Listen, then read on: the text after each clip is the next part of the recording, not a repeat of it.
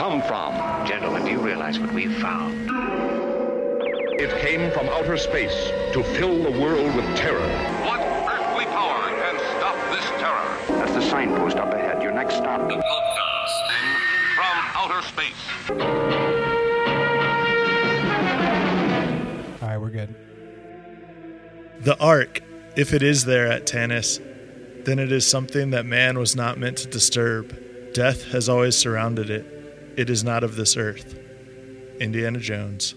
If you are drowning in the waters and you can't stay afloat, ask Hashem for mercy, and he'll throw you a rope. Matisyahu. Do not worship any other god, for the Lord, whose name is jealous, is a jealous God. Moses. And welcome back to the podcast from outer space. It's your boy Rob Scott. We got Billy the Kid, aka the Korean Cowboy, in studio. What's going on, everyone? And as always, it's Ryan Scott. Aloha, everybody. And this is episode 114, where we will be discussing the Ark of the Covenant. Yes, we are finally back, and we are better than ever as as I am now the lone gunman out here in California. Rob has ventured across the country. Destination unknown. He's like Anthony Bourdain. Uh, so obviously we've been getting the whole logistics of that worked out. Now today we are getting into, as Rob said, the Ark of the Covenant, and I gotta say, this one is crazy, guys. I mean, uh, I must have skipped the uh, Sunday school the day that they went over this lesson because I did not uh, know a lot of this stuff, or I don't remember it. Um, and of course, I had to rewatch Indiana Jones for this one. Now, how about you guys? Do you remember the lesson from Sunday school? What do, what do we got on the Ark of the Covenant? Also, Billy, do they teach this stuff in Korean church? You bastard. um, Korean church. I'd have to say no, but I can speak from my own experience. Um, I went to Catholic school when I was much younger, and uh, I just remember like Noah and the flood, and you know, kind of those things, but not. I, I really don't remember this. That's the that's the wrong arc. Yeah, Yeah, I that's, don't remember it. That's a different arc, um, but Much bigger arc. yeah, I know. Right? Still yeah. Old Testament though, so you know we're not far off base. But yeah, uh, but di- all right. So what would you say? Like Indiana Jones was your first exposure? Yeah, I would say so. And I mean, it was a badass movie. Still is Great film. oh yeah. Okay, Absolutely. All right, Rob, what do we got? Uh, I definitely don't remember it in Sunday school, but you know, I did catch up on the uh, Book of Exodus before we recorded today. So, Okay, so you read the Book of Exodus in its entirety, correct? I mean, I tried to like skim to the parts that were mainly talking about the the Ten Commandments and the like building the ark and like getting out of Egypt, basically. But I mean, in a in a nutshell, that is the Book of Exodus. Correct. Hence the name.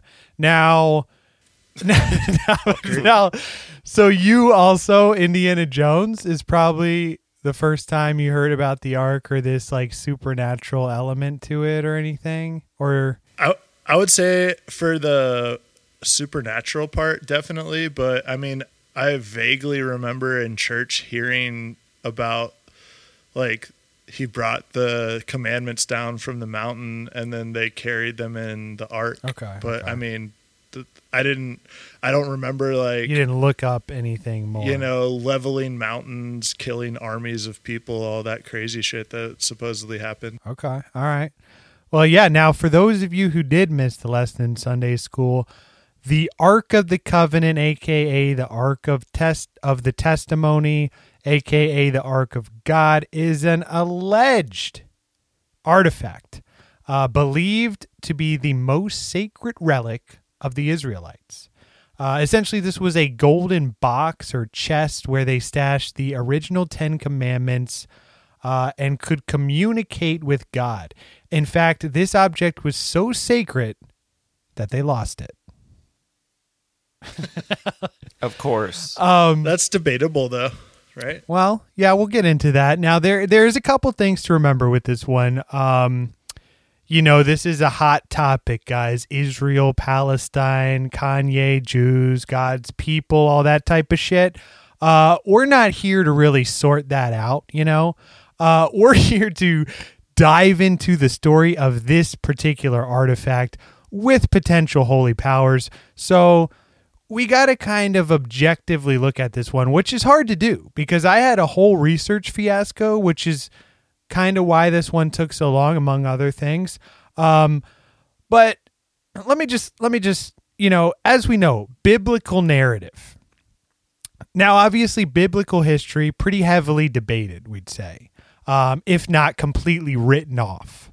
Um, now, with looking at that's what I'm saying. Like with looking at the Bible, there's there's the camp that takes these events at face value. So these things happened. The Bible is based off historical fact. Um or others say no no no these are stories metaphors allegories possible outright myths um you know, biblical history is always divisive in that scholars don't agree on when these accounts of the ark were written. Uh, likely they were scribed centuries after taking place, so historical historical accuracy is a point of contention. Uh, and then for the ark, at least, what I seemed to notice was I'm trying to get, you know, how I pull my research from all sides. I'm looking at all angles. I'm rotating the object here. Now, what I seem to find was that research is either coming from Christians or religious folks, and then there's people who fully ignore the religion and go like full ancient aliens fringe type stuff. There's pretty much no middle ground. Like I I first pick up this book in search of the lost ark colon the quest for the Ark of the Covenant by Don Stewart. And I'm reading, I'm like, this is a pretty good history. You know, this guy's got his accounts in order. He's got a pretty good grasp on the history of the Ark. I do some research into this guy. He's essentially like a full blown Christian apologist. And I'm like, okay, well, this is a little fucking biased. Also, some of the things he writes in there is just like he's using the Bible as like historical fact, you know? And then on the opposite of the end, there's the Sign and Seal by Graham Hancock, uh, which which gets pretty fringe, we'll say. You know, I I I tried to pull from each of these because as I see it, the truth is somewhere in between archaeological fact and mythological legend. Uh, now, also, we have to understand that, you know, this story spans across thousands of years of human history. Um, so, in this episode, I tried to kind of condense that history into a short narrative to follow along. Uh, you know, it's like Rob said when he read Exodus, we're hitting bullet points here, folks. Um, you know, if you are interested further, pick up the Old Testament, guys, um, just like Rob did. um, so let's get into the biblical narrative before taking a look at theories on what the ark is or was and where it could possibly remain to this day. Now, also, little religious disclaimer. Um, probably not going to take religion too seriously in the later part of this episode. So if you're highly religious, uh, Jewish, Christian, Muslim, maybe skip this episode. Don't want to offend anybody. Um, but you know, um, now, now, lastly, two things we got to remember biblical Israel and modern Israel, two different countries. Um, and also, Israelites, in context of today's episode, are the ancient biblical tribes of Moses. And if you don't know that, you might want to pick up a history book. Well, I think that peop- folks like Kanye might disagree with you, Rob. Well, if you're going off Kanye, then you might as well, you know, take the Indiana Jones story for fact. Okay. Well, what about um? I, I okay. That this is what I'm saying. We're not here to get into this. All right. So st- let's let's start off a little precursor to the ark. Uh, we all know the story, right? We've all seen Prince of Egypt. You know. we have. Yes, Um, classic. Yeah, so Hebrews enslaved by the Egyptian Pharaoh, God calls upon Moses to free the slaves. He leads the Israelites to the promised land. They escape the Pharaoh's army by crossing the Red Sea or Reed Sea, depending on who you ask. Um, next thing you know, they're in the desert with their thumbs up their asses, and Moses leads them to Mount Sinai, where they wait for God's instruction. Now, Moses saunters up the fucking mountain, and boom, God appears as a mysterious cloud with thunder and lightning and trumpets sounding. Uh, and then he gives Moses some guidance. And bada bing, you got the Ten Commandments upon other instructions like how to build the ark. Um, now, again, with Moses, there's this whole like, there's two sets of tablets because he apparently is given the Ten Commandments by God on these tablets. He comes down and sees that the Israelites are worshiping this idol, which it says not to do on one of the commandments. He gets so pissed, he fucking smashes these things. And then he's like, well, now I got to go fucking write them myself. Goes back up, gets another set. God says, you got to write these ones yourself. Then he comes back down with the Ten Commandments. So, I mean, that's a little that reminds me of like uh I don't know, that's religion 101. You know, this one guy is like, "Oh, hey, only I can see this stuff." I guys, I smashed the original ones from God. But here are these other ones that I did create. Did he like drop the tablets? How did that happen? He he was so mad he threw him. Like think of your dad getting pissed off because you left something laying around the house, you know? Oh. He was so pissed off that he was like, God damn it, and he smashed him down. Yeah. Mm, he broke one of the commandments himself in doing it. Yeah, he was obviously um, a little pissed off. Maybe he needs to learn how to control his anger a little and bit. that was one of the commandments, right? Thou shall not be pissed off. Um I don't know if that's Okay. one of them, but yeah. okay, so so let's get into the history now. This is the history of the ark. So the ark of the covenant like we said, sacred container made of acacia wood and covered uh, or I guess plated with gold. Now it's got four rings for these carrying poles that would uh, slide through it, and a lid with two cherubims, uh, which are winged celestial beings facing each other. Now, this area on the lid was known as the mercy seat. And the space between is where God, the space between the cherubs is where God's presence would appear. Um, and the ark was to remain covered pretty much at all times. Uh, now, according to the Hebrew Bible, it held the stone tablets of the Ten Commandments that God gave to Moses on Mount Sinai. Now, the biblical account tells that the ark was created according to a very specific pattern which was given to Moses by God when the Israelites were encamped at the foot of Mount Sinai.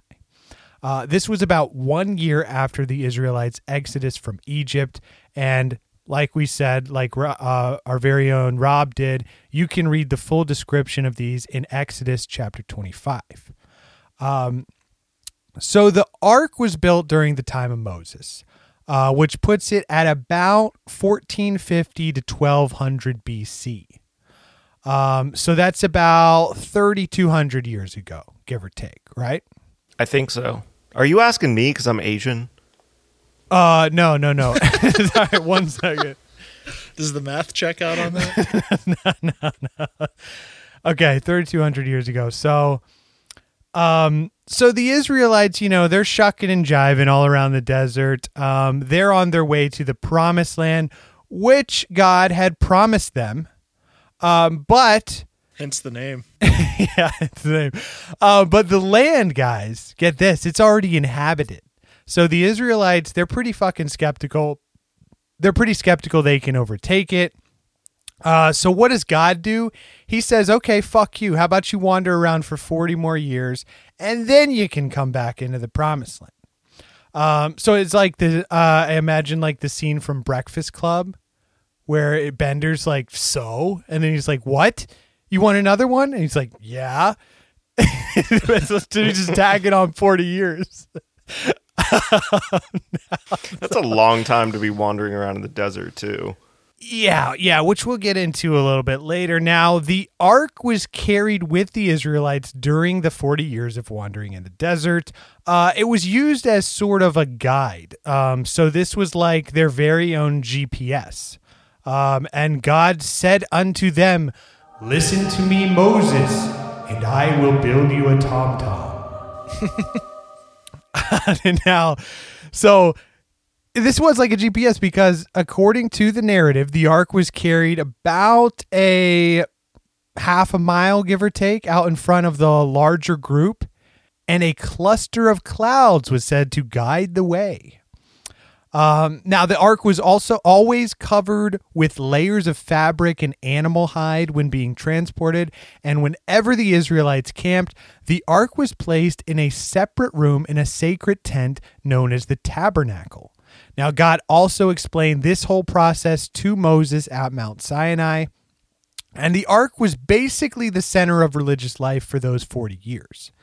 Um, now, Moses his brother Aaron and Aaron's sons were the only people allowed to be in the presence of the ark. If anyone else stepped inside the tabernacle, looking at or even touching the ark, they would be killed instantaneously. Uh, now we have an example of this.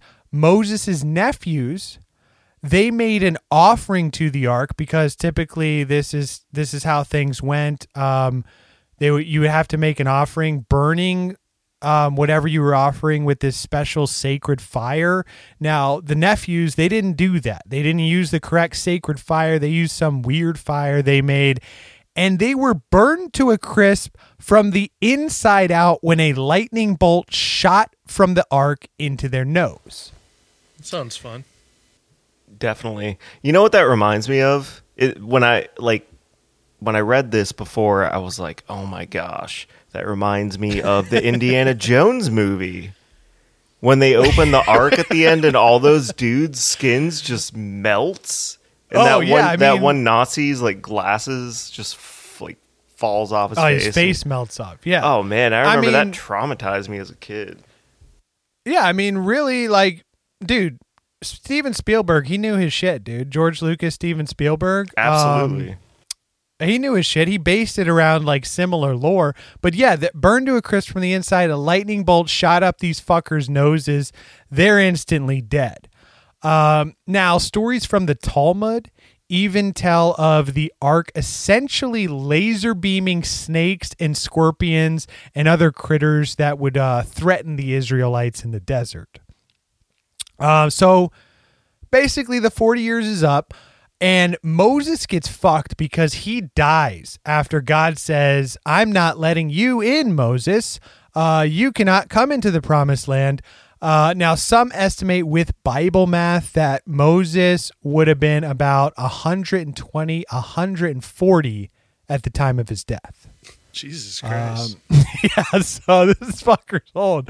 Um, so led by Joshua toward the promised land, they arrive at the banks of the Jordan River.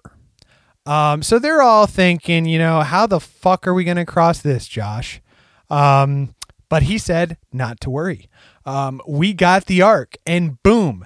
During the crossing, the river grew dry as soon as the feet of the priest carrying the ark touched its waters, and remained so until the priest with the ark left the river after the Israelites had passed over.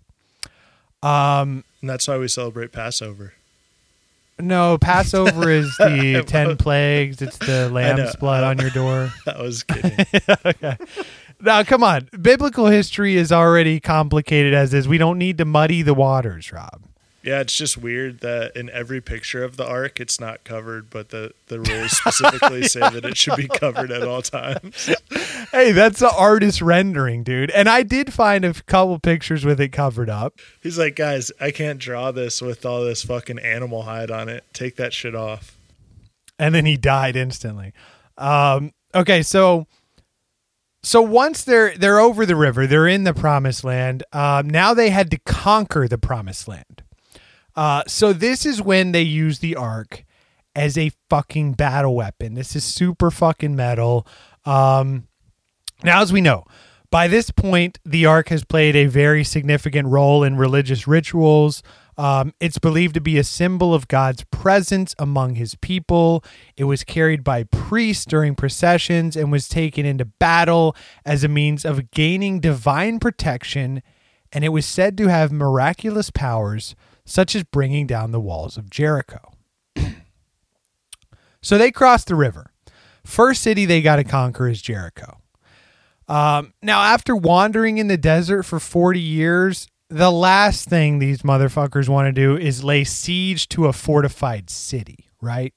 Yeah, just like in the desert for 40 years. And it's like, you made it back, boys, but you just got to conquer this entire city real quick.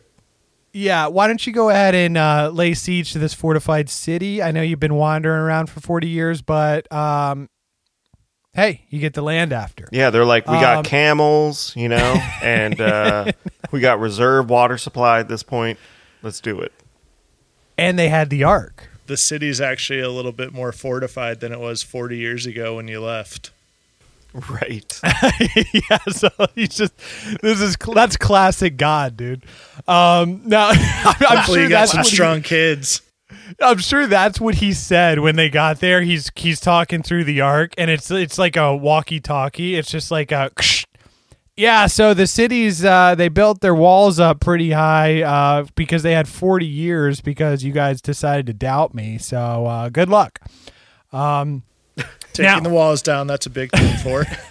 now, now upon yeah, God's using this like a CB radio. Um, now, I mean that if, if we think about it, that is essentially what it is. Now, upon instruction, the ark was carried around the city once a day for six days, led by armed men and seven priests sounding seven trumpets made of ram's horns. Now, on the seventh day, the Israelites were instructed to shout, and Jericho's walls crumbled flat, and the Israelites laid siege to the city, killing every man, woman, child, and animal that was in their way. Now, for the next seven years, the Israelites conquered Canaan, which was the promised land, and then the ark was placed in a permanent resting place in a temple in Shiloh, where it is said to have remained for a hundred years. Now, fast forward, and we get to um, another bullet point in the ark's history. Uh, now, this is according to the biblical narrative. The Philistines are the next enemy on the southern coast of Canaan, and they start pushing their way in, fucking with the Israelites. Uh, in one battle, the Israelites lost nearly 4,000 men, so they're fucking pissed off. Uh, now, the elders dis- decided to take the ark from the temple at Shiloh and onto the battlefield to assist them against the Philistines. Um, now, apparently, they did this against God's will. And so, to their surprise, they were again heavily defeated, this time losing up to 30,000 men. Now, not only did they lose a shitload of good men out there, uh, but the precious ark was also captured by the Philistines. Um, now, I was reading into this, and upon hearing the news of its capture um, by a messenger, the old priest Eli fell dead when he heard the news. So, he, like, the messenger passes him along the news. He's like, dude, they fuck the Philistines fucking captured the ark. This guy falls back in his chair, breaks his fucking neck. He's dead on the spot. now, so the Philistines got the fucking thing.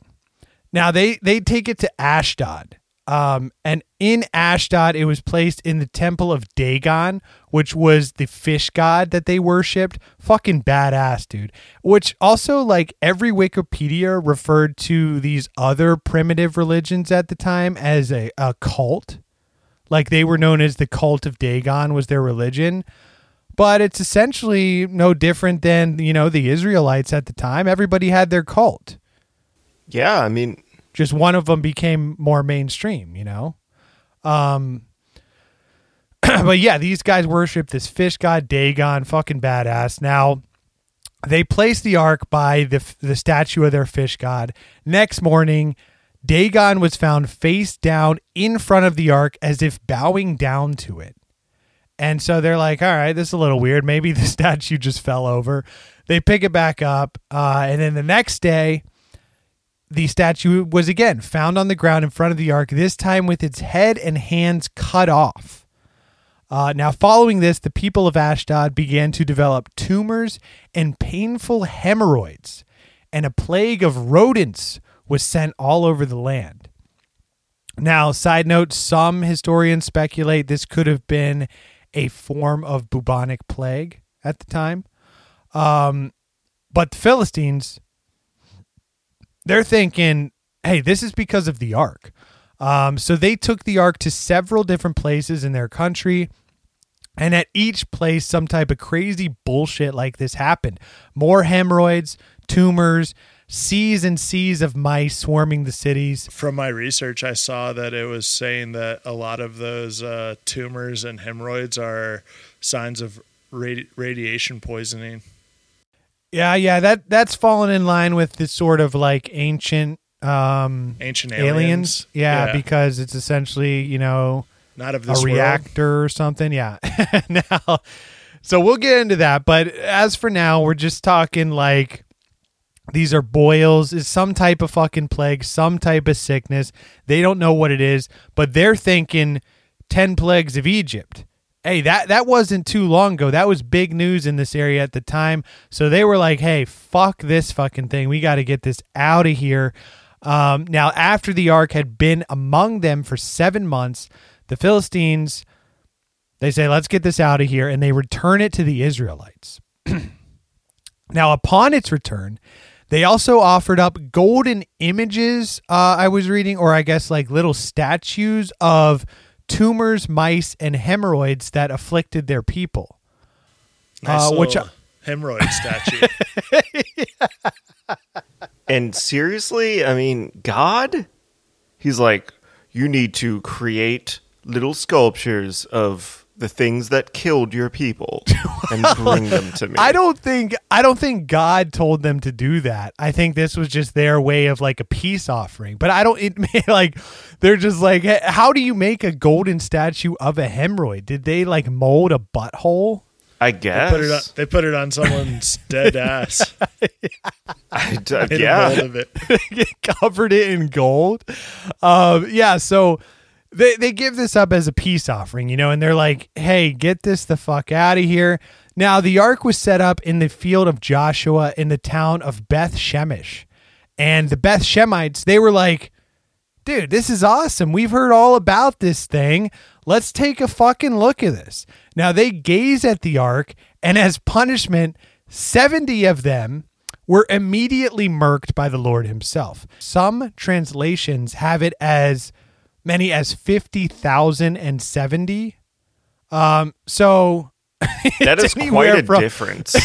I know, I know. It's, It's like, it's all right, anywhere. either 70 or 50,000. 70 or 50,070 people died. I mean, either way, that's a fucking massacre, dude. So basically, in the decades that followed, the loose there was like a loose association of Israelite tribes, and they became united under King Saul to form the united monarchy and expand power. Now, Saul's successor was King David um, of star fame. We familiar here? Defeated Goliath. He's got the fucking star. Okay. Um, yeah. Now this is this brings us to the David era. So in the beginning of his reign over the United Monarchy, uh, King David removed the ark from Kiriath Jearim, I believe is how you say that, in order to bring the ark to Zion or Jerusalem.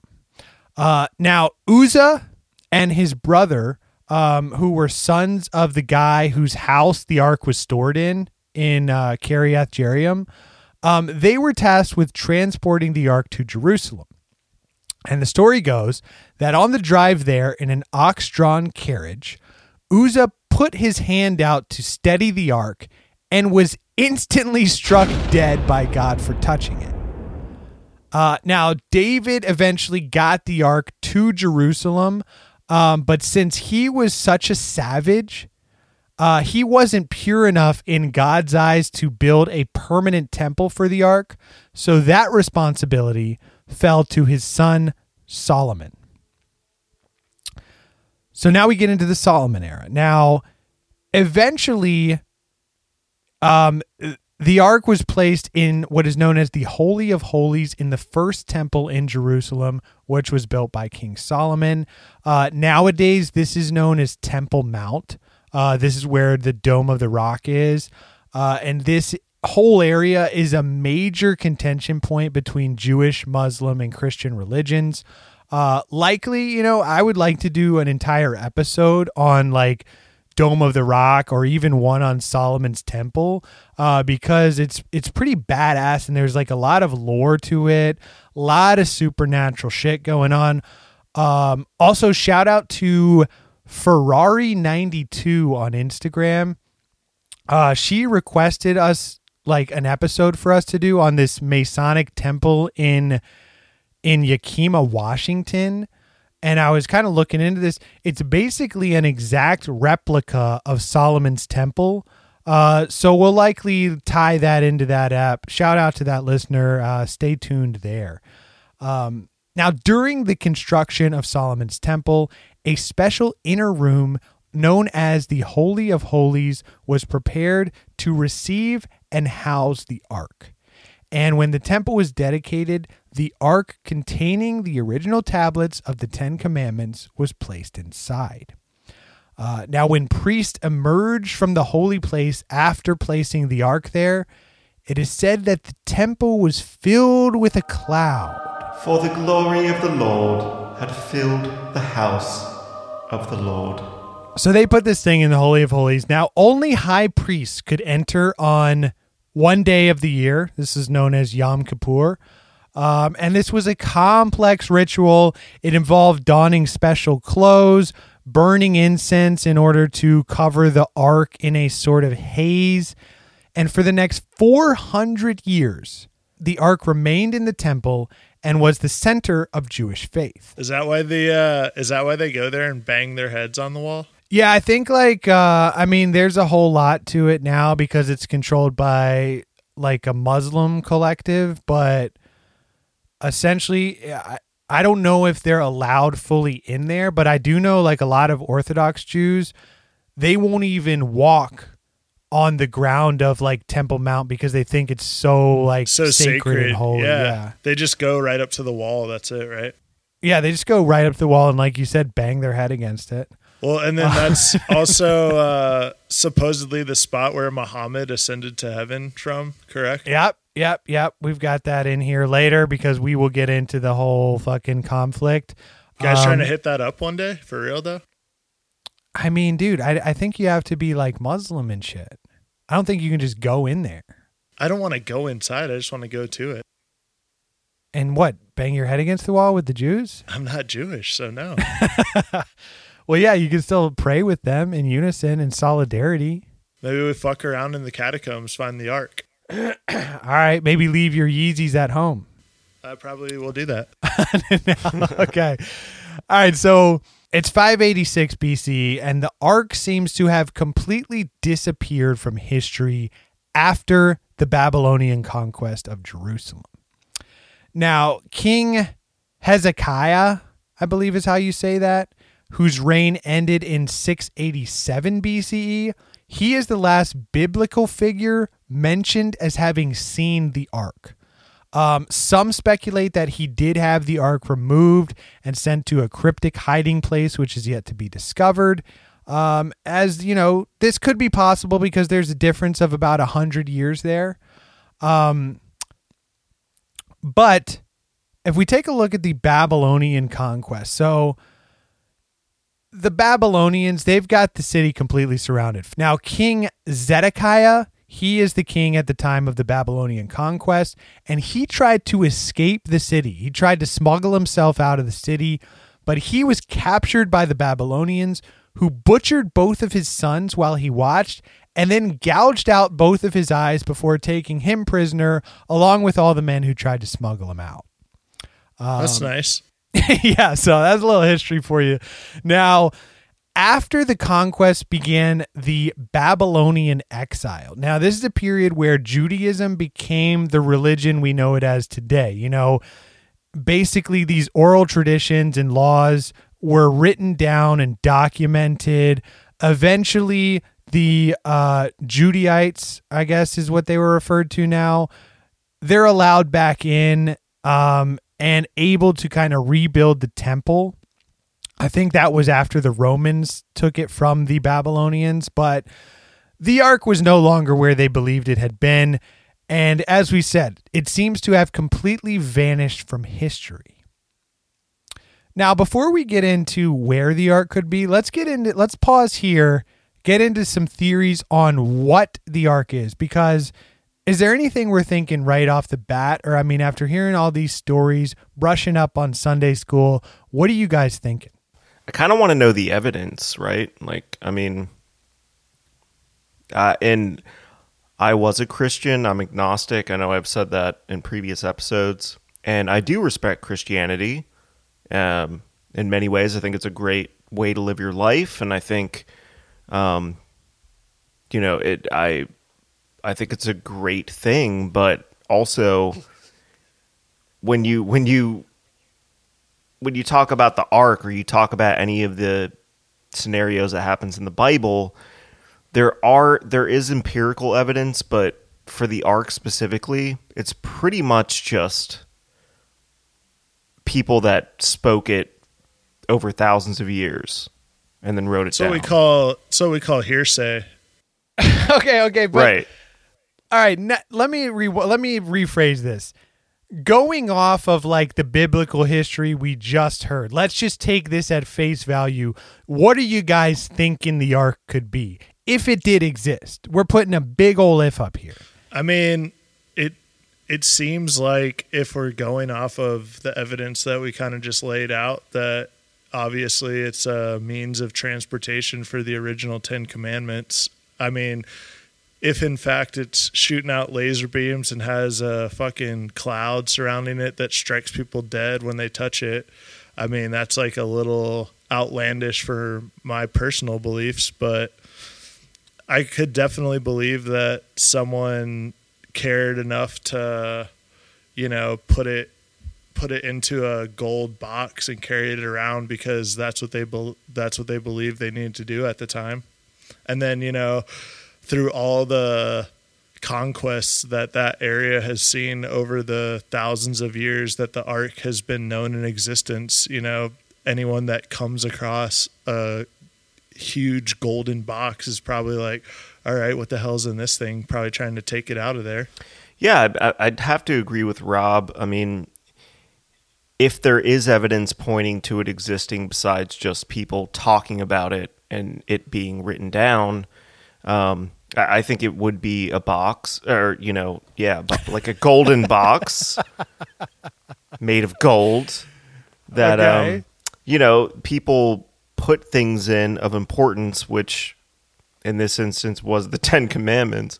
So, yeah, I mean, I don't know if it has all the supernatural powers that it's proclaimed to have. I'm saying if it did have these things, are we just thinking it's straight up wrath of God captured in a box, or was it possibly something else? Oh, are you touching on like ancient alien type shit? Like it was. I mean, ancient aliens, um, a type of fucking maybe Moses like invented the first fucking Tesla coil or something. I don't know. I mean, I'm just spitballing here, but like, what could this even have been? Just I get. I guess essentially, like what you guys are saying is, if there is, if we're taking the Bible at face value, the ark did exist. It probably was just a gold box that was highly important, but maybe these supernatural powers were kind of rolled up to make this thing seem more holy than it was, you know? Yeah, I mean, I, I think. Well, if if you if you look about the context of the time, and I think people definitely were more in kind of the kind of the supernatural mindset or more open to those things. So if they have a golden box with the 10 commandments in there, they're going to, you know, people are going to be like, oh, well, there's all these crazy powers and, you know, whatnot. It kills people when they open the box, when they touch it. That may not be reality, but people at the time may have believed that as actually being true. So it could just be a box, a golden box, but to people at the time, maybe it w- was more than that, but they never witnessed it themselves to know. Okay. So these were just possibly stories. Maybe uh Metaphors, like you said earlier, allegories. gotcha. much gotcha. much like most of the Bible. okay, okay. True. Um Well, all right, now Well, just going off what you're saying, it's like obviously if it's that important to them and you create all these like tall tales around it, people most likely are going to kind of like steer clear and believe that it's true. If it's like constantly being covered up and carried around only by priests and like only one guy can see it, a lot of people at the time are probably more likely to be like, "Oh shit, like can't touch that because of its like holiness and Okay. just kind of accept it for fact even though it might not be true and that's maybe just like a kind of like built up defense mechanism if you will just so like people aren't fucking with it i guess Okay, gotcha. Now, and, and and as far as like theories on what it is, so if you again take the Bible narrative for what it is, really honestly, there's not much out there I could find looking at the ark through like a modern lens. Um, and some reasons we just discussed, and some we'll get into later, but there's there's a bunch of more fringe type theories out there. So, you know, if you do take the biblical narrative at face value and you say, okay, maybe these these guys were so primitive they didn't know what they had and if Moses was some mastermind, possibly one theory is that it's some type of extraterrestrial technology. Um, you know, for all the ancient astronaut, ancient astronaut, ancient aliens heads out there, this is obviously a no-brainer. Uh, you know, through the ancient astronaut lens, it would be as if Moses actually boarded a spaceship of some kind at Mount Sinai, was let in on some sort of advanced tech, which was later recorded as God's wrath, God's presence, whatever you want to call it. I mean, what are we thinking here? This is like maybe they showed him a way to build this box or just gave him a box that would pop up with like a fucking hologram like R2D2 spitting out holograms of like God and they're just like amazed by this because they're like what the fuck is this? You know, what are we thinking here? Yeah, I mean, I, I who's to say? Um, you know, with all this UAP talk with the Senate right now, we're not going to get into that. We should probably do an episode on that. But um, yeah, I mean, um, ancient aliens. People have been reporting these things, or you know, drawing things on walls for th- thousands of years. Um, and maybe, maybe a spaceship landed there. Uh, I don't think it's too far out of the realm of possibility to consider that you know a god or the concept of a god is actually was actually extraterrestrial, whether um, influence or you know uh, direct manipulation of thought and technology. So Okay, yeah, okay. I mean, I mean, it, and it, at the time, like like I said earlier, you have to look it through the lens of the time and people not understanding these concepts. And yeah, I mean, essentially, I guess that's Ancient Aliens' whole shtick is like, hey, these guys were so primitive, they didn't understand what these aliens were. Uh, but it was aliens. And there's like, uh, isn't there something I think I saw, this is actually, I think, on an Ancient Aliens episode, that when Moses came down from Mount Sinai, his Mount Sinai, his skin was like glowing. I never heard that, Rob. You? I didn't see. I don't remember that on the episode, but what I did remember was if you recall the scene that Billy talked about earlier, where the Nazis are like fucking with it in Indiana Jones, and that Right. guy has like the breastplate with all the gemstones on it.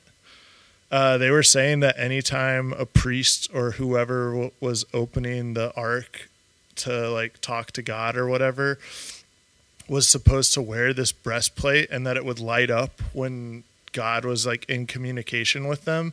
And then like that made me think of like, all right, was it gemstones or is it like some like But like Darth Vader. yeah, some like some weird like alien technology where you have to have like a certain code to like open it up and like there's some stones on the box that like go with it and you have to like open it a certain way and then they just thought like oh these are just like rubies and sapphires that are glowing when you're talking to God. Um, yeah. Now, now Graham Hancock's book, the one I mentioned at the top of the episode, what his book does is supposes a couple things. One, the ark itself possessed actual powers. Uh, so I guess similar to the ancient astronauts theory, um, or perhaps this was some type of like divine power, magical power. Um, and essentially, his idea is that Moses was a con man. So he's no different than L. Ron Hubbard or Joseph Smith. Um, perhaps the powers of the ark stem from two pieces of radioactive material, possibly a crash meteorite, which Moses found at Mount Sinai. He placed them in the ark and then duped the Israelites into believing um, they were tablets of stone written by Yahweh and contained his laws. Um, so this is like Joe Dirt, you know, finding the meteor. Um, Space like Mo- like Moses. Yeah. Now, um, Moses received also, according to Graham Hancock, Moses received training as an Egyptian magician, uh, which is a great name for a band. But he also became one of the pos- possessors of secret knowledge. And Moses' training in Egypt gave him the ability to tap into the power of this radioactive material and turn it into a controllable weapon. Um, now, basically, Moses borrowed both the physical design and religious meaning of the ark from Pharaoh Tutankhamun of the ancient Egyptian festival of Aphet, and in turn, he used the ark like a high tech weapon. Um, he turned it on his enemies and even on the Israelites themselves when they got out of line. So Moses, perhaps, OG con man, uh, or what is he? Is so he's saying he's like some brilliant fucking like um nuclear scientist who found a way to manipulate this radioactive meteorite and use it as a weapon. I was thinking perhaps it could be like um falling in line with Kabbalah. You know, we talked about like the ancient Jewish wisdom type shit. And this is like maybe the ark is like some Aleister Crowley type shit. He's doing like ritual right hand path magic on this. What are we thinking here? Uh, it's definitely uh, in line with some Aleister Crowley type shit. But, and then even in one of the uh, documentaries that I watched, it was saying how if you look back at um, like ancient Egyptian like temples and stuff, there there's like multiple like basically portable shrines that they had for their different gods that are essentially exactly like the ark, but instead of angels on top, it has whatever god that they were praying to at the time. So you could basically take it out of the pyramid or the temple and pray to it out in the desert. And oh, it's- that makes sense. and it contained like holy artifacts. So it's like basically the same type of principle, but just a different like religion base, I guess. Okay. All right. And you mean I mean if you're looking at the history, they were they started off in Egypt, so it's like not unthinkable to imagine that maybe he was like, oh, "Okay, I got an idea. Make one of these boxes, make these fucking priests carried around for me. Okay, I got it. I got it. Yeah. Anytime Okay. someone touches it, I'm killing them." Okay, so you're in line with the Moses was a con man, probably, but maybe not that he found radioactive meteorite to use as a weapon. I mean, no one can know that for sure, but it's. I don't think it's like out of the realm of possibility that he just made some shit up to get people to fall in line with what he wanted to do. But it's just amazing to me that a group of people followed him around for 40 years in the desert, believing that that's what they needed to do. Yeah, the whole like radioactive, possibly from a crash meteorite. I mean, yeah, like Mickey Mouse could come down and and you know just hand him radioactive material. Like I don't what, meteorite. Where's Mickey Mouse coming? No? I'm, I'm just saying. You're just like- saying it's fucking wild. It's so it's wild you can't just- fathom it. It's just the, like complete, complete conjecture. Like just like okay. okay, yeah, might have been a meteorite. Yeah, he may have stumbled across a meteorite. That's my lucky meteorite. Yeah, Um, I don't know. I Okay. like, but at the same time, I, I do agree with Rob. Like, I think that you know he could have had this chest, uh, this this box, and been like, okay, you know, the Ten Commandments are in here, and they're sacred, and you know they will strike anyone that touches it, and I can use this as a weapon, and people just cower because I'm not saying they're dumb. It was just a different time. You know what I mean? Like it's it's not like it's not like w- the way we understand things in this day and age of modern technology. You know, back maybe then, more gullible, ignorant would be the right word. Ignorant, naive, ignorant, right? naivete. Yeah. And now, okay, so essentially like a Joseph Smith, like who created Mormonism, and he said, "Oh, God gave me these golden tablets, but only I can see them, and I somehow lost them." It's, it's the same thing, right? Yeah, right. I mean, and there's still the possibility that he did stumble across a crashed meteorite that happened to be radioactive that he, you know, used. I mean, that could have happened, but it's like, where, where, where are you drawing this conclusion from? Well, I think just from the power of the ark, but then again, I don't. Are meteorites r- inherently radioactive? I don't believe so. Maybe like it's I don't not know. like I'm, a I'm fucking gonna admit it. I don't of know. plutonium fell out of the sky. Yeah, I, I don't really buy that theory. I mean, possibly it's like something given to him by aliens. I could believe that, but it's also like, you know, how high tech are you going to be building something out in the desert? Right, right. Okay. Now that brings us to our next theory uh, I stumbled across, which is the manna machine, we'll call it theory. Um, now, I found this book, and according to according to legend and some ancient writings, during their 40 year exodus, the Israelites survived off a substance called manna. Um, this manna would fall from the sky, uh, apparently on command of the ark itself. Now, the book, The Manna Machine, uh, written by George Sassoon and Rodney Dale, um, they basically use the Kabbalah as their source, claiming that the ark housed a machine that was nuclear powered and would produce manna on a daily basis. They also posit that this is where the origins of the Sabbath come from. Um, seventh day being the day of rest, because you got this machine running for six days nonstop. The machine would then have to be taken apart and cleaned in order to remain in good working order. Um, so, what are we thinking there, Manna Machine? So these guys are out in the desert eating nuclear waste for fucking 40 years and surviving.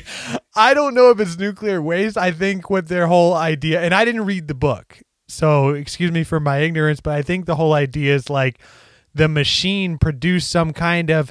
I think what their theory was is it was like algae, and they have replicated this like some type of machine that's able to like reproduce this like sustenance with like this algae in it. Um, I don't really know the whole statistics there. I didn't look into the technicality of it. I thought it was kind of a stretch, but still interesting, so I put it in here. Um, but yeah, just the like, I don't think these guys are out in the desert building a fucking nuclear reactor. Hey, you never know what you're going to find up on Mount Sinai. All the all the tools necessary to create a nuclear powered machine that produces food.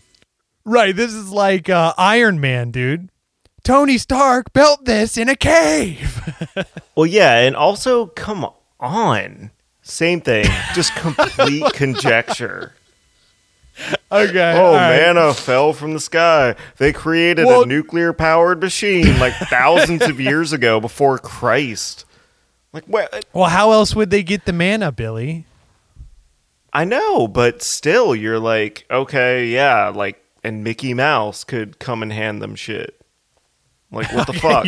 What's the the difference? Mouse. Well, I mean, like, it's it's it's so far fetched where it's like I, you could literally say anything could have happened Right. in that scenario. Right. Okay. Okay. Okay. All right.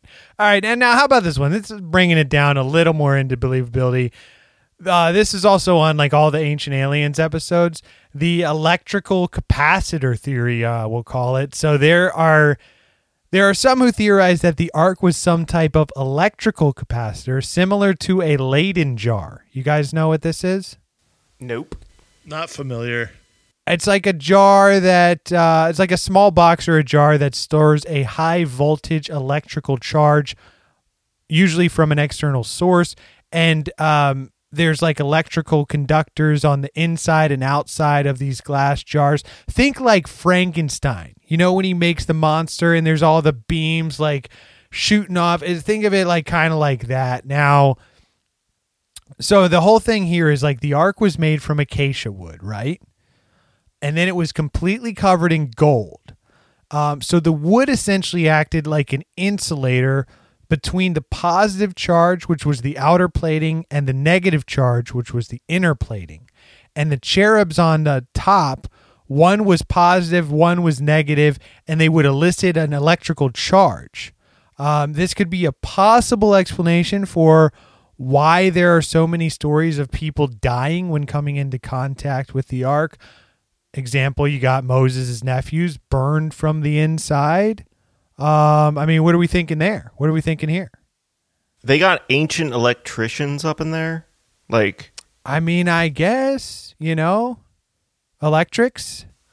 yeah, uh, like natural electricity, basically. i don't know about i don't know about that maybe their theory is also that hey the fucking i think this is again playing off the aliens theory they were told how to build this or even if you don't buy into aliens a lot of people think like the egyptians and stuff you know were there was some other there's like a missing link in history and like there was some highly advanced civilization that we're not able to find the missing pieces of like pr- probably something like that maybe yeah Yeah, I could. I mean, that's actually not out of the realm of possibility. I guess technically anything like is, essentially but- lost uh lost tech you know right, like taught to them by extraterrestrials that had no not necess- it didn't have to necessarily be extraterrestrials it could have been I mean, it could have just been knowledge that was orally passed down, and we have no record of it. And this True. tech is completely lost to history. I still find it hard to believe that you're out in the desert building some crazy Frankenstein machine that conducts electricity and creates a shock to anyone that touches it. But I mean, I'd be I'd be more willing to believe that a UFO landed on Mount Sinai and they just handed some crazy contraption to Moses and he brought it down than he's up there with a team of electricians building some electrically charged box out in the fucking wilderness. Okay, he's out there with Mickey Mouse, right? Yeah, Now- Mickey Mouse is building okay. it for him. Hell yeah! Now I'm I'm also not so sure about the whole like ancient aliens tech idea because, like, you watch those ancient aliens episodes and they're like Moses was taught by the aliens to build how to build this technology, and it's like. I don't know because wouldn't the instructions be much more clear? I mean, you read the book of Exodus, it just tells you like the basic construction of a box. That's like fucking woodworking 101. It's not like it's not like they're telling them all these mechanical um like instructions, you know, unless maybe somebody aliens possibly put or Mickey Mouse put some mechanical device inside. You know, ancient aliens are, are all over this whole like mechanical nuclear radioactive idea, and they use the instructions from Exodus as proof. But wouldn't there be like a lot more detailed instructions somewhere? Well, Also, number one rule of magic is a good magician never tells his secret. So, I mean, Moses probably isn't exactly Fair writing point. that down in the book. He's just like, hey, God told me to build this box. We got to put the tablets in it. He's not going to go into detail about all this other shit if that's in fact what he was doing. Yeah, but why even go into detail about the dimensions and stuff of the box if not include everything? He's just leaving out the most important mechanical aspects. Well, because then that way you're to the common person, it's just a box that God told you to build, and it has all these crazy powers. If He tells you all like what's creating the power, then it loses a loses the allure of being holy, holy, and like supernatural. You know. So, all those theories aside, let's get into some theories on where the ark could be. Now, to this day, the ark remains a symbol of Judaism, Christianity, and Islam, and its seemingly sudden disappearance has led to many tall tales about where this holy relic could be. Um, now, Rob, this is like what you were saying. You know, you got to keep the search alive. It adds credence to the religion, you know? If somebody finds this box and is like, this is just a piece of fucking wood with some shitty gold on it, they're going to be like, this has no magical powers. The religion dies. Now, many scholars focus on the Babylonian invasion as the focal point on where on the whereabouts of the ark. Um, most of them seem to agree that this is like the key to the whole thing. Um, but, you know, there are some other texts and theories that point to the ark being removed before the Babylonian conquest uh, and possibly of it lying dormant in some unknown hiding place. Now, I think the main options for what happened to the ark seem to be one, it was destroyed, two, it was taken by the Babylonians and probably destroyed, or three, it was taken by the Jewish people before the destruction of the temple. Now, if it was not removed or hidden prior to the Babylonian invasion, it really could be anywhere, seeing as how, as like we were talking about, the area has been, it's had so many conquerors in the times that followed. Um, it's been, I think, captured and recaptured some 44 times throughout history. Um, following the Babylonian conquest, the Persians, the Macedonians, the Romans, and the Muslims all controlled the area at one point or another. Um, there are also some who believe the Romans took the ark in their time of rule over the city. But as far as I could tell, most conclude that this is as far a stretch as a nut sack over a timpani. um, I mean, that's a far stretch because there is basically no hard evidence and only a few anecdotal accounts that could possibly point to this conclusion. Also, um, there's like a bunch of accounts of the Romans parading around all these treasures they had stolen from the temple when they came back to Rome. So think of this like the fucking championship parade, you know? This is the fucking Lakers out there hoisting the trophy, you know? This is the fucking Kansas City Chiefs and Patrick Mahomes out there raising the uh, Lombardi trophy. And there, so there's this parade and there are numerous records of this happening um, but and they describe the treasures that people saw and nothing describes anything like the ark. Um, now others say possibly this is like the one of the major ones i could find. This one's all over reddit. People fucking believe this one wholeheartedly. Um, there's a bunch of stories that um, claim the ark traveled to Africa, either Ethiopia or Egypt, via Solomon to the queen of Sheba. Uh, and now she is said to have bore Solomon's son Menelik. And the legend has it that eventually Menelik placed the ark in the church of Saint Mary of Zion in the town of Axum, where it remains to this day. Now, it is still guarded by Ethiopian Orthodox monks, and only the monk designated as keeper is allowed to see it. Um, and some are highly skeptical of this claim because the main source for the whole story of the ark being taken to Ethiopia by King Menelik is um, a series or a writing known as the Kebra Nagast. Now, this is the national epic of Ethiopia, which was composed uh, in around the 14th century AD, so about 2,200 years after the events that it's describing. Um, and also, it's like a national epic, so of course it you it wants to make Ethiopia look good. So in the documentary that I was watching, it actually touched on that, and it said that Menelik, what like once he became ruler of Ethiopia, decided to go visit his father, King Solomon, and was like, Right. basically like, "This guy's a fucking douchebag. Like, I'm taking this thing with me." And allegedly, God spoke to him and told him that he could take it back, but he had to build this temple in Ethiopia similar to King Solomon's temple. And that somewhere in the desert outside of Egypt, they flew on the Ark of the Covenant back to Ethiopia. So Right, it's yeah, like, yeah, dude, how reliable of a source is that? Like this, like now they're fucking Aladdin out here flying around. Now, again, that could be a mistranslation. Like maybe he meant, "Oh, we flew back, like we just got back quick." Had to get the fuck out of there before he found out it was gone. or yeah this could be some type of translation error but yeah i also heard that in the story he like made a second ark so he like danny oceaned it and like put a replacement a fake ark in its place and like swapped them out. But again like i said this the sources for that is the fucking national epic of Ethiopia. Of course, they want to make this as badass as possible. Now, bring Graham Hancock back into the mix on the Ethiopian bit. Um, he did spend a considerable a considerable amount of time in Axum um, in the 1990s.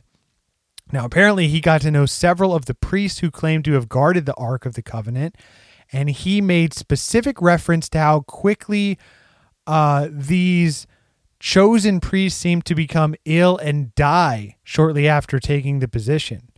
Um, now, the Ancient Aliens episode even goes as far as saying they develop heavy cataracts. Some of them go blind during their tenure as watcher over the Ark. Um, and you know that's a, that's an interesting point because as we saw in the original narrative, only those with the correct like breastplate and ceremonial garb could approach it safely. Now, from a modern perspective, um, it's like protective clothing from radiation, like we talked about. You know, it, it like some of the writings, it's like areas like the head, the lungs, the genitals had to be covered when you're approaching the ark. Um, now I started diving into this one a little bit more because I'm thinking this is fucking crazy. Now, modern Ethiopia, lots of conflict in the region. You got the the most recently the Tigray War, um, and Axum is in the Tigray region.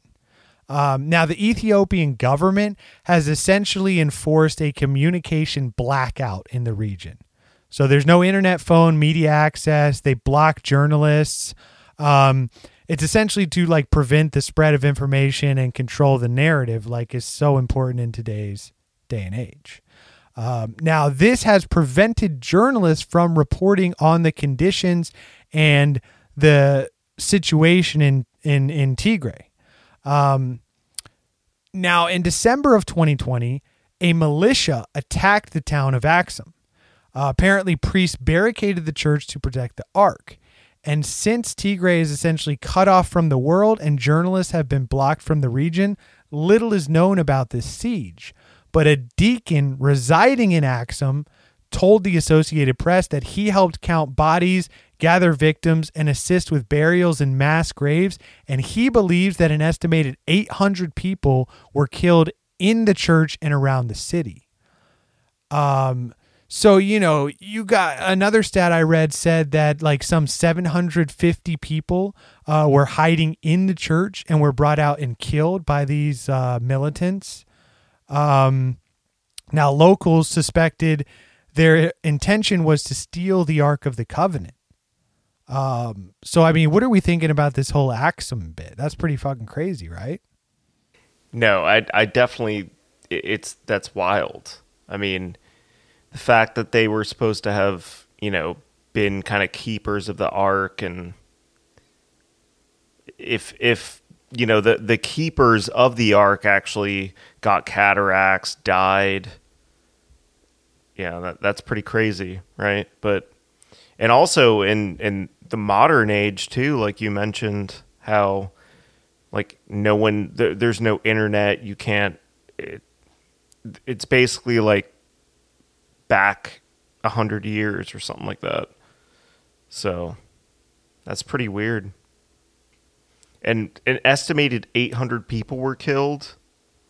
My only thing is this, though. Wh- where's the data coming from for this? If this is well, that's what I'm. That's why it was so hard to uh, find. I mean, I there's a bunch of articles that that talk about the attack, but like we said, there's a total blackout in the region, so you can't really get that much good information. Um, and who knows? These militants could have not been trying to steal the ark; they could have just been doing classic Coming fucking through murking people. yeah. That's like classic Civil War shit. Um, Whoa, whoa, whoa.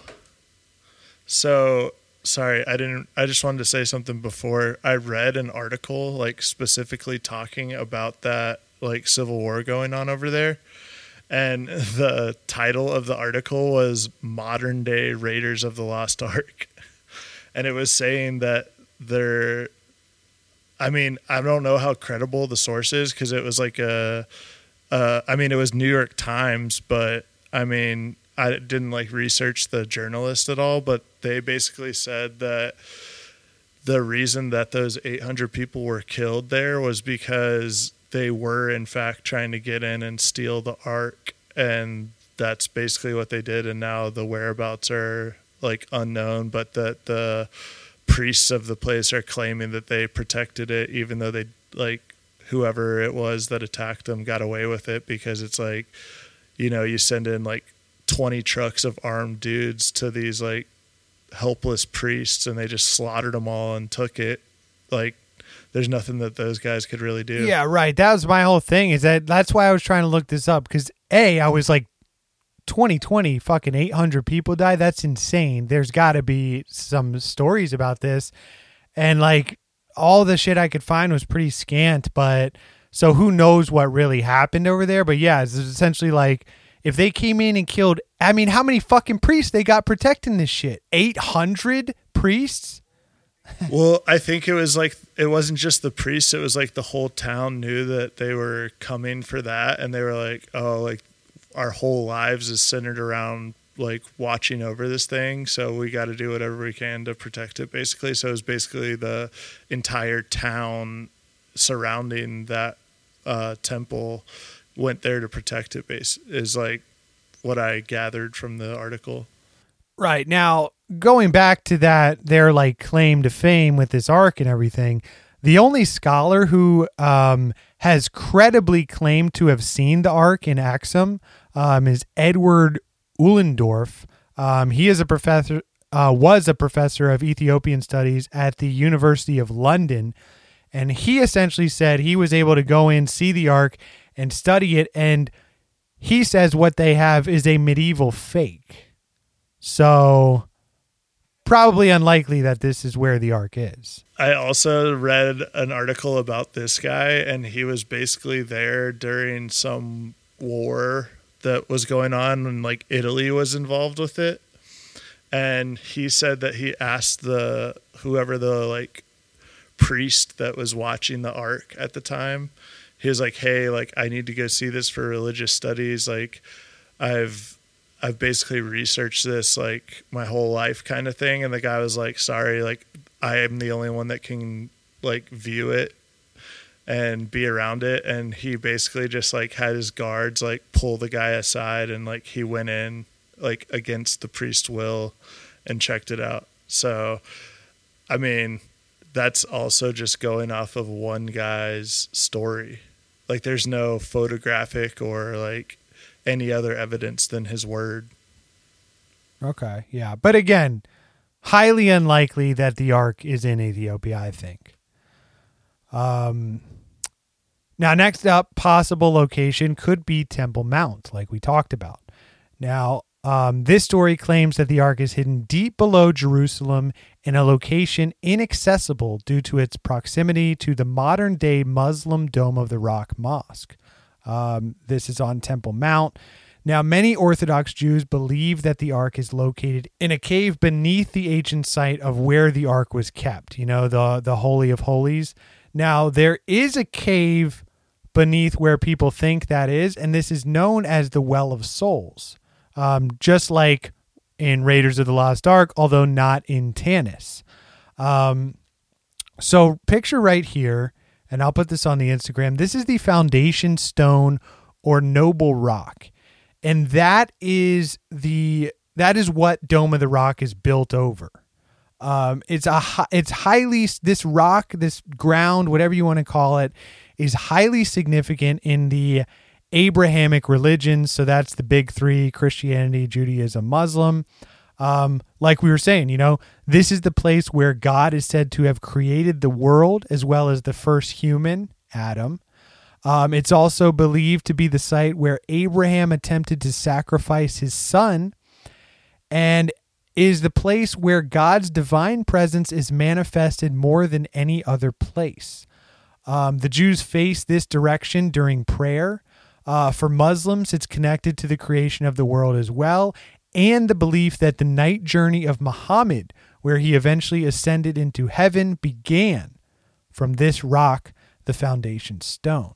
Now, there is a hole in the southeastern corner of the rock that enters a cavern beneath. This is known as the Well of Souls. And this is partially natural, partially man made cave located in the foundation stone. Now, the name derives from a medieval Islamic legend that at this place the spirits of the dead can be heard awaiting Judgment Day. Super fucking badass, super fucking metal. Um, now, during the Crusader period, uh, so that's about 1099, First Crusades. Um, you know how the Christians sieged Jerusalem? Um, it was known to the Christians as the Holy of Holies, referring to the inner sanctum of the former Jewish temple. Um, and according to modern scholarship, that is probably located on top of the foundation stone. Now, there's all these legends of the Knights Templar finding a bunch of hidden treasures in their excavations of the area um, because after they sieged Jerusalem in 1099, they essentially controlled the area for a century. You know, the Catholics had it for like a hundred years. Um, they did some excavations. Now they found a bunch of hidden treasure, including the Ark.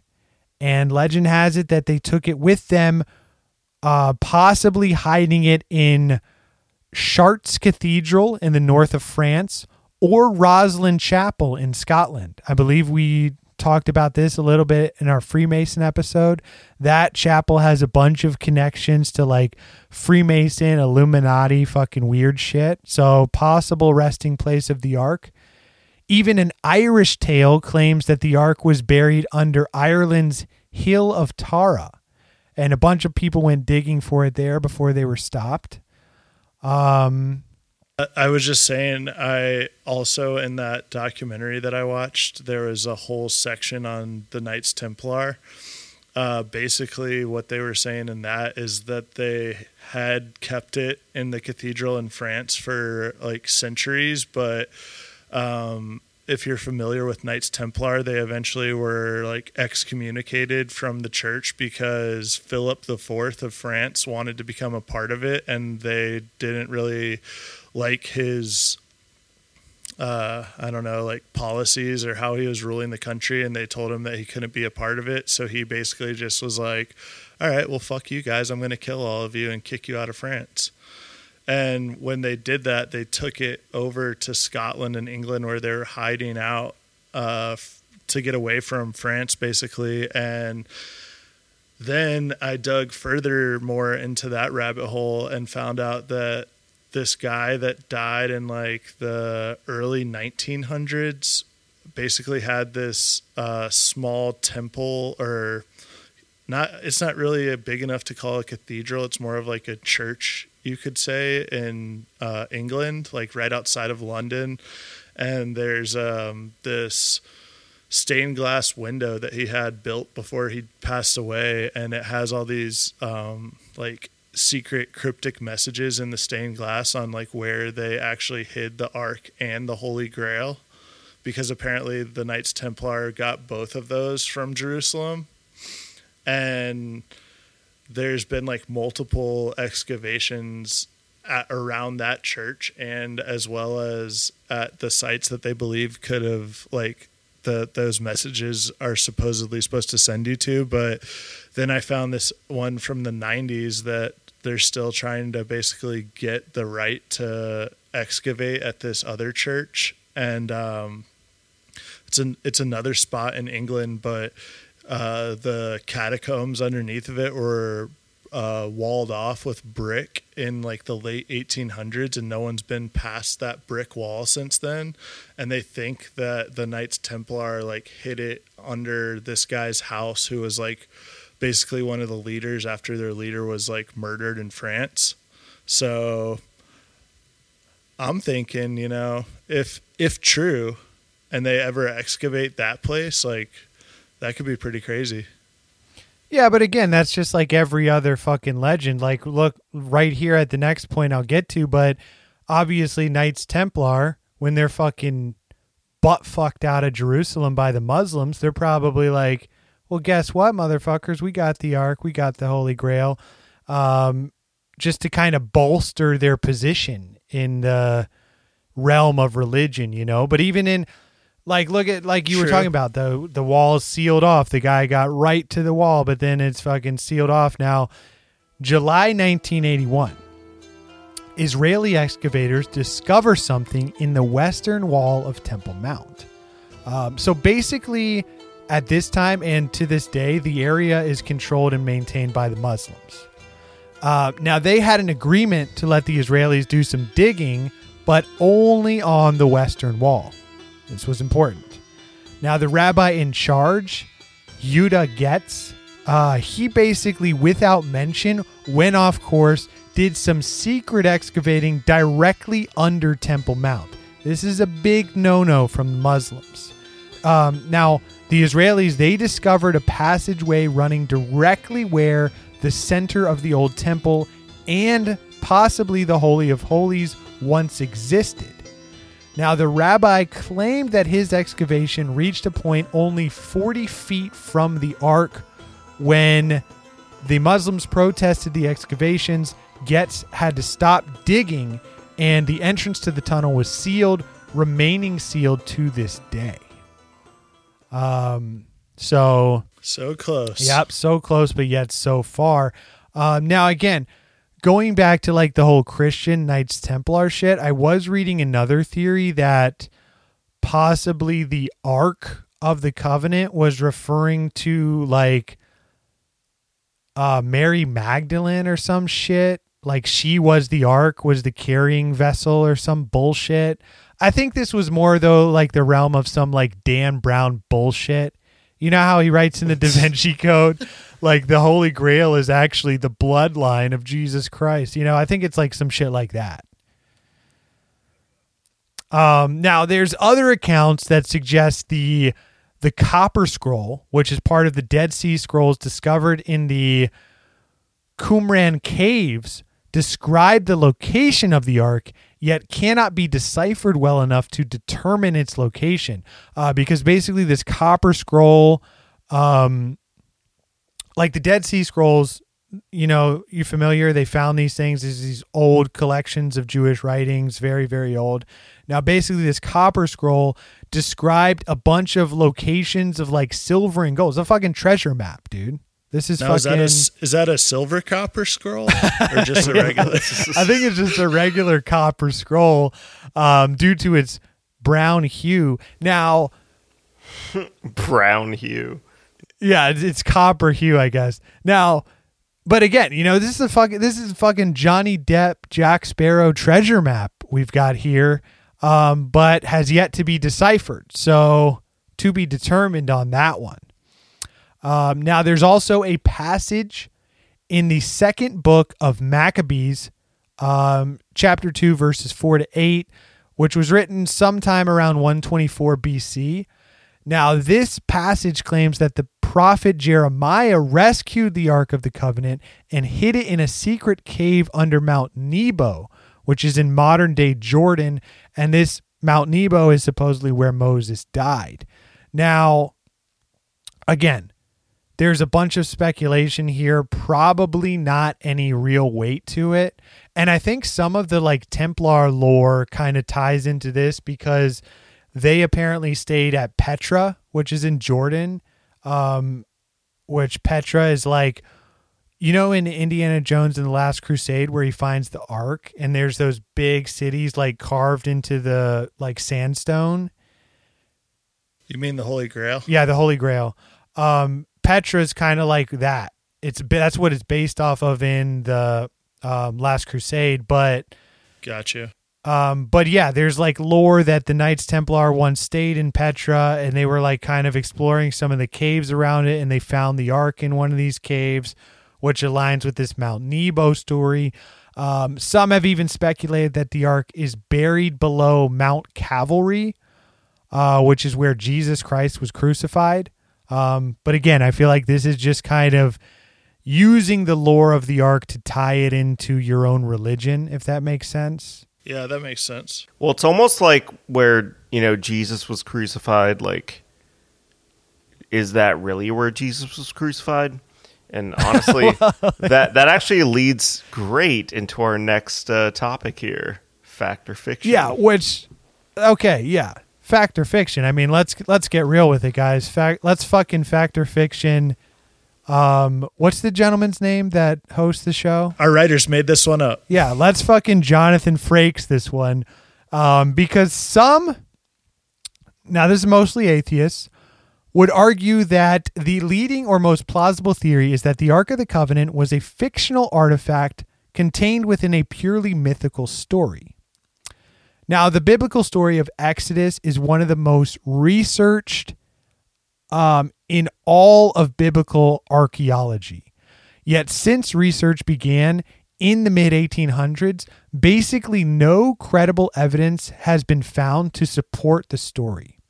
Now, there are theories and there is shreds of edi- evidence that two Semitic tribes migrated out of Egypt around this time.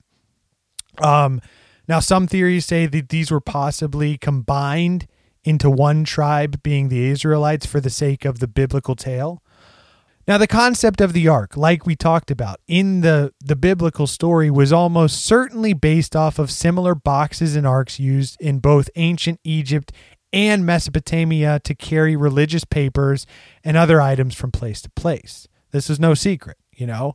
The basic structure of a chest with two poles on either side uh, for it to be carried aligns with other known artifacts from these times, including a surviving ark that was discovered in the tomb of Tutankhamun, aka T- King Tut. Now, as we mentioned earlier, the book of Exodus, along with the f- other four books of the Torah, Genesis, Numbers, Leviticus, and Deuteronomy, were all written by unknown Judite scribes during the time of the B- Babylonian exile. Now, there is the belief, theory, whatever you want to call it, that Exodus was most likely written as a tale of inspiration, a possible hope that a hero, being Moses in the story, would come and, supported by their belief in God, would lead the captive Judite people back to freedom in their homeland, um, Judites being the descendants of the original Israelites. Now, it's also pure speculation, but the story could have been set at an unidentified time in Egypt so that the Babylonian captors wouldn't realize the true meaning of the story. In particular, the Israelites desired retribution against their captors, aka the biblical 10 plagues. Now, the Bible is not necessarily a history book. While it does contain some references to a few non biblical confirmed people, places, and events, most of it, especially anything with a miraculous, supernatural, or God did this uh, because aspect, is nothing more than what some would say is a collection of hand selected myths and allegorical stories. Now, many of these not being original, but were adaptations of early myths taken from other cultures. Now, once again, th- these are the atheists talking, but all of these myths and stories reflected the naive, superstitious, and scientifically ignorant theological beliefs of groups of largely illiterate people who lived in part of or near the Middle East between two and 3,000 years ago. So, uh, you know, the story of Noah and the flood. I mean that that was actually a Sumerian tale. It would basically like a creation story. And so, when you look at all these different, you know, religions before Christianity, you see a lot of these similarities in terms of many uh, core components of of of things. So, yeah, I just wanted to point that out.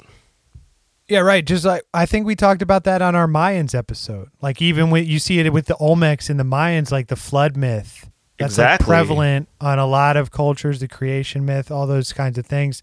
Now now all in all, there is no concrete archaeological evidence to substantiate or corroborate the existence of the Ark of the Covenant against the biblical tale that we have.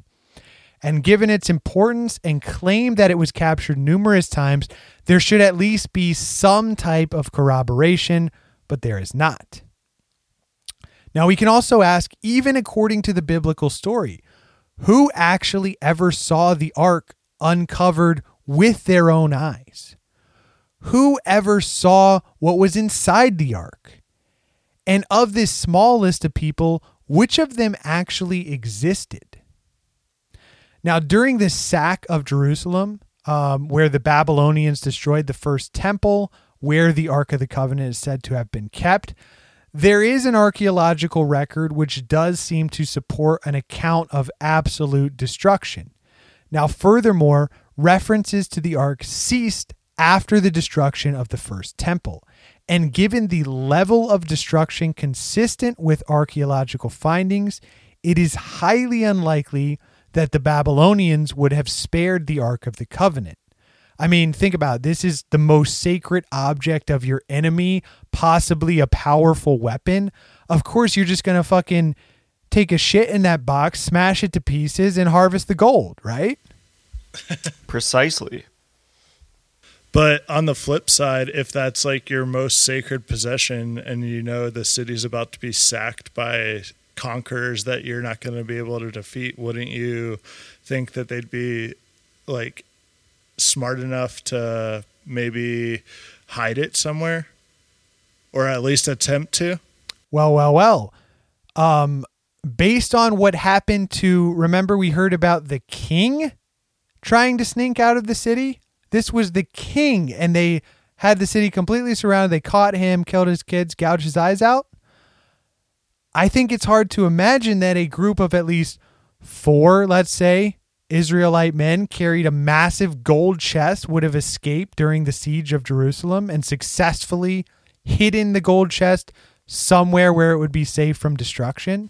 Well, I mean, if they really have a labyrinth of tunnels and catacombs underneath the temple that's allegedly still exists to this day, then if you think that they just destroyed the temple and burned it to the ground, maybe they didn't go all the way down inside of it and take everything out. Maybe they just said, "Hey, fuck you guys, we're burning your temple down." Okay, possibly, possibly. And of course, I'm this is the skeptics corner over here. There's the skeptical view.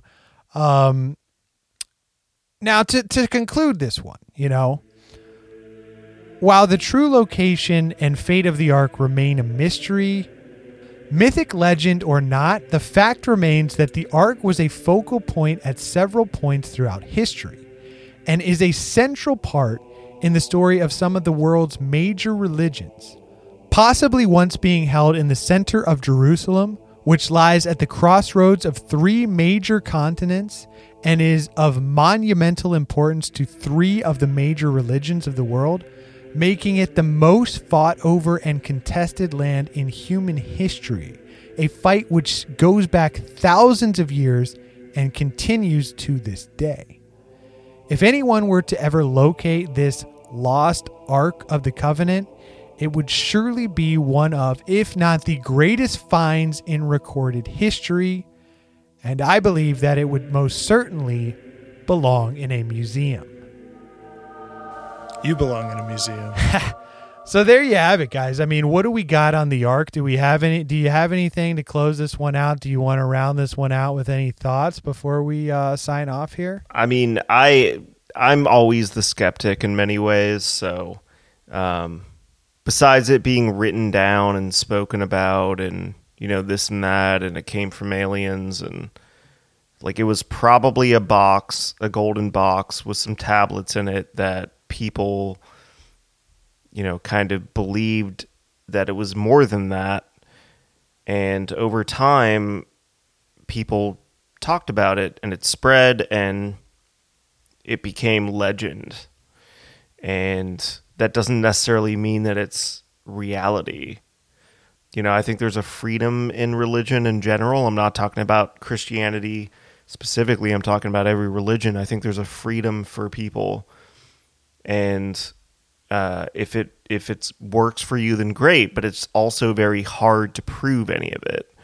That's why they call it faith you know but at the same time if we're talking about empirical hard evidence the ark was probably just a box that people you know created a myth around and it stuck and some people take it literal to this day but i don't know that's kind of where i'm at And that's even if it existed at all. It could be complete story. right exactly I mean, just going off of what Billy said, I think, like, just my personal opinion on it is even though there isn't the, you know, hard evidence to support that it did exist, that everyone wants to look for and have to, like, make it believable, I think that.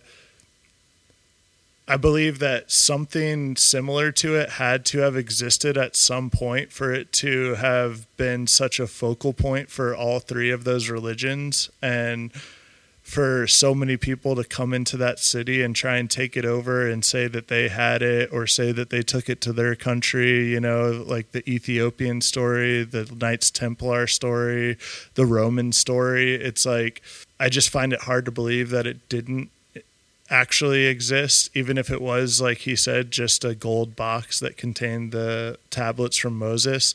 I think that at some point something like that existed and they kept it as a holy relic. And where it is to this day, who knows? But I just think that.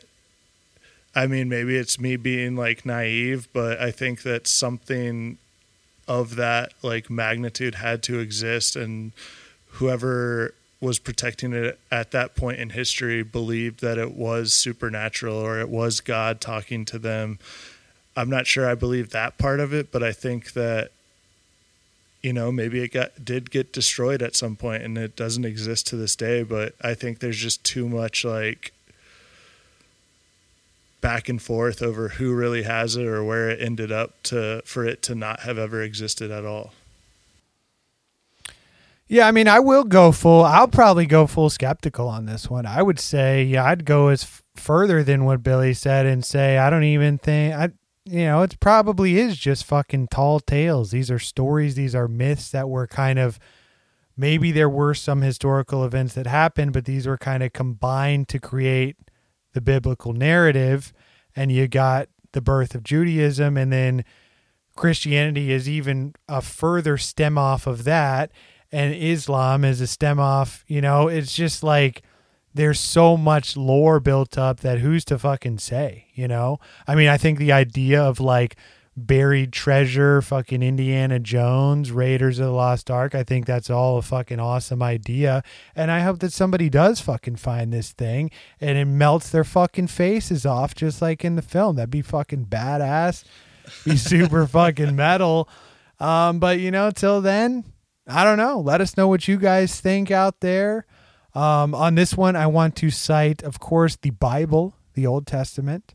Um, in Search of the Lost Ark, colon, The Quest for the Ark of the Covenant by Don Stewart. The Sign and the Seal, colon, The Quest for the Lost Ark of the Covenant by Graham Hancock. Uh, the Ark of the Covenant 10 Clues and Theories from blog.rosepublishing.com and listverse.com top 10 crazy theories about the ark of the covenant by marcus Lowth um, but yeah there you have it, guys. Uh, stay tuned for some episodes in the future. Uh, hopefully, we'll get a, a better schedule worked out where we can um, get some more episodes out per month for you guys. And thanks for coming out. God bless you. Hey guys, thanks for uh, tuning in, Loyal Legion. As always, be sure to check us out, uh, podcastfromouterspace.com. There's a link to our merch store there. Pick up a cool t shirt, maybe a coffee mug, maybe get those slides ready for the summer. Um, and, you know, if you want to slide in those DMs, Podcast from Outer Space on Instagram. And once again, thank you guys. Yeah, thanks so much for listening, Loyal Legion. Like always, um, keep you know keep a lookout for the the next episodes coming out soon. Um, I just also wanted to drop uh, my my musical project, Survive the Night. We're actually dropping our next single tomorrow, um, called Blackout, and that will actually uh, complete our first EP. Um, that's entitled Heartbeat, which is going to be five songs. So that's on Spotify. The band's called Survive the Night. Um, check it out. And, you know, we'll see you on the flip side, y'all. Peace. Job bless, y'all, my Israelites. Y'all come on back now, you hear?